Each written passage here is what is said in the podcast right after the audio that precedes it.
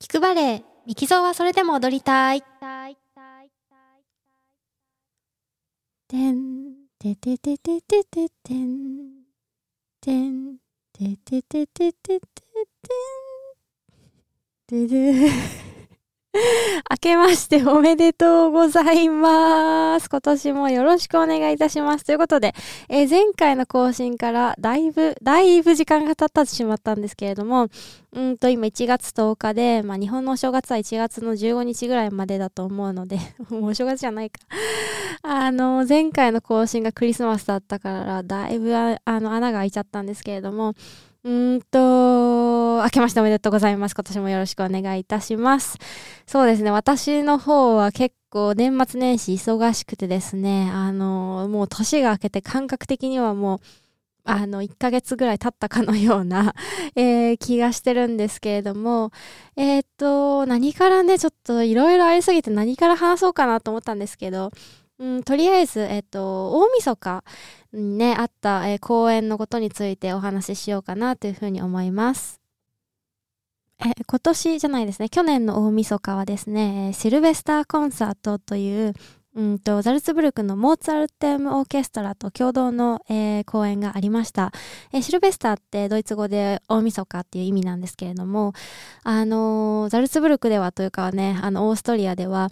えっ、ー、と、その大晦日と、あとニューイヤー、えー、コンサートやるのが結構ね、各地でいろんなコンサートが開かれてるんですが、えー、それを祝祭劇場という、えっ、と、ザルツブルクでね、一番大きな劇場で、えっ、と、オーケストラがステージに上がって、で、バレエも一緒にステージに上がって、えっ、と、大きいステージなので、こう、二つに、前後に分けて、えっ、と、オーケストラの前でバレエが踊るっていう企画を、えー、やっていました。えー、その中で私はですね、ショピニアーナ、えー、ショパンの作曲した、えっ、と、まあ、バレエ音楽に今はなってるんですけれども、えワルツの曲で、え私の同僚の男性ダンサーが振り付けた、えモダンの振り付けで、えっ、と、もう一人の女性ダンサーと一緒に、え二人で、えっ、と、デュエットを、え踊りました。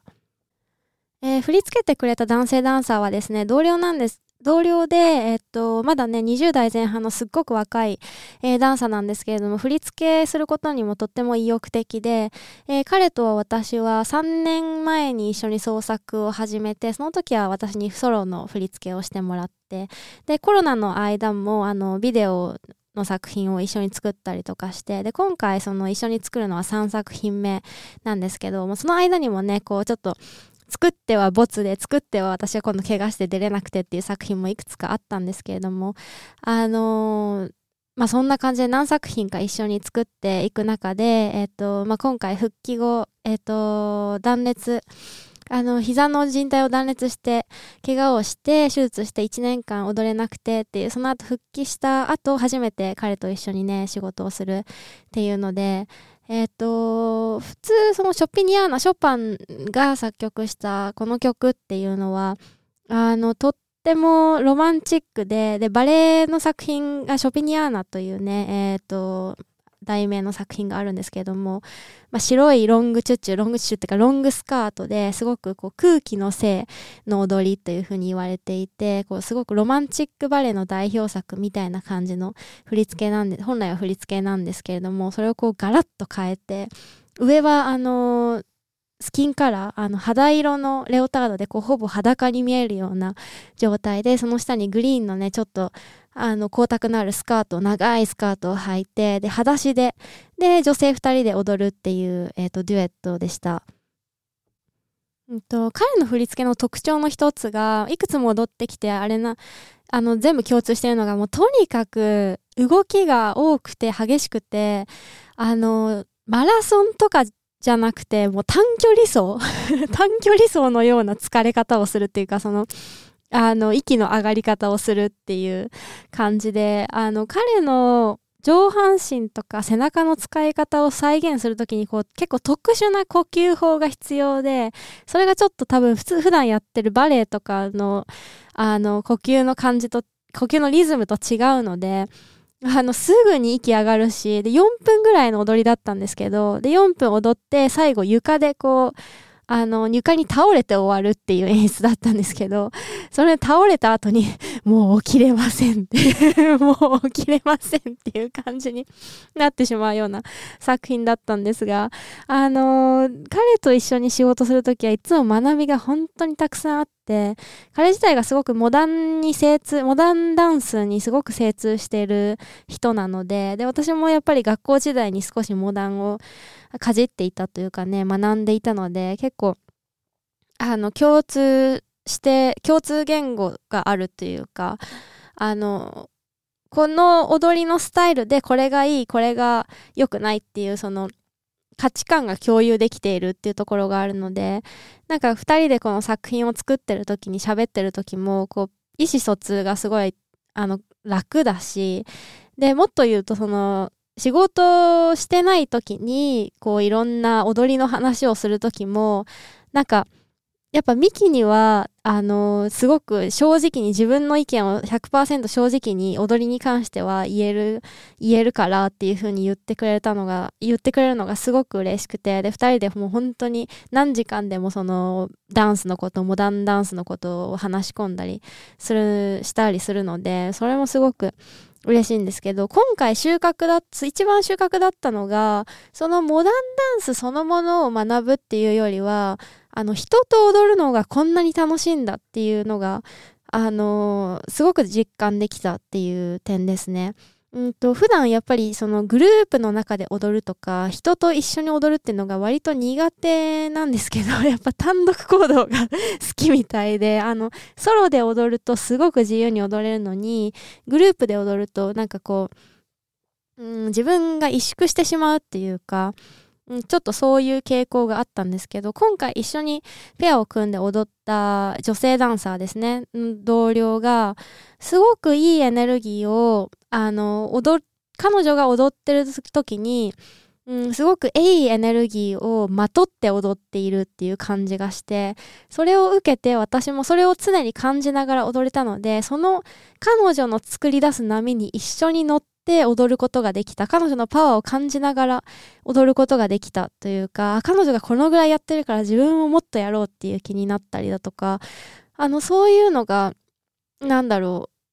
う、初めての感覚ではないんですけど、久しぶりの感覚だったので、あ、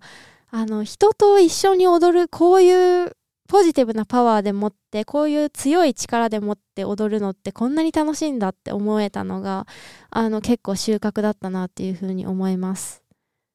なので今回のその大晦日の公演のこの作品はたった4分ちょっとの作品だったんですけどチームとして、まあ、3人だけのチームなんですけどチームとしてすごくよく動けたなというふうに私は思っていてその彼との関係ともそうだし彼女とのパートナーとの、あの関係ともそうだし3人で作品作っていく中でこう本当に上手に時間をあの短期間で作った作品だったんですけど上手に時間を使いながらこうそれぞれの意見出しながらそれぞれの個性を出しながらできたと思うし彼女と一緒に踊る中でこう彼女とのルーティンをまた作れた。こう踊る前は2人でこう確認作業して、えー、お互いこうちゃんと通じ合える感じ合えるようにその一緒にエクササイズしてっていうそのルーティンがまた出来上がってたっていうのが本当にあのチームとしてよくうんと動けていたなっていう実感があってうんと本当にいい形で年を越せたなっていうふうに思います。あのたった1回のね公演で、まあ、またこれからこの先何かの機会にその作品を上演することになるかとは思うんですけどとりあえずあの本当にいいかいいプロセスを踏んでいい形で舞台上でできたっていう感じがしますね。ね、やっぱり何より嬉しかったのが、あの、1年前のこの日は自分は怪我してて、手術して動けなくて、で、この、まあ、その1年前のこの日もこの公演があって、演目は違ったけど、で、みんなは踊ってて、で、自分は客席からそれを見ていてっていう状態から、自分はこういうふうに新しいことを学んで、えっと、新しいチームワークを学んで、で、それをいかん、いかんなくというか、まあ、あの、自分の満足いくレベルで舞台であの表現できた、発揮できたっていうのが、これは本当に全然 1年前と違うな、状況が違うな、嬉しいなっていう風に、えー、思えた年越しでした。えー、今回この小さいチームですけど、3人のチームで組んで、本当にあの、いい旅路だったな、いいジャーニーだったよねっていう風に3人で言ってるんですけど、まさにその、いい旅路だったと思うし、これからもその作品を作っていくみ、んなというかね、チームで作品を作っていく面白さ、追求していきたいし、あの、モダンのテクニックに関してもこれからももっと磨いていきたいなというふうに思える、えっ、ー、と、経験でした。えー、今までそのね、うんと、同僚の男性ダンサーと一緒に作った作品、えー、2作品 YouTube で見れるものが、えー、あるので、え、ー、と、概要欄にリンクを貼っておくので、もし興味がある方は、えー、リンクから飛んで、えっ、と、私たちの昔の作品ですね。今回の、えー、2022年の作品ではないんですけれども、えー、コロナ禍の、えー、時の作品と、えっと、その前ですね、3年前の、えー、初めての、えー、私たちの作品を貼っておくので、もしよかったら、えー、見ていただけると嬉しいなというふうにふうに思います。えー、それでは今日はここまでとしたいと思います。最後まで聞いていただきありがとうございました。またお会いしましょう。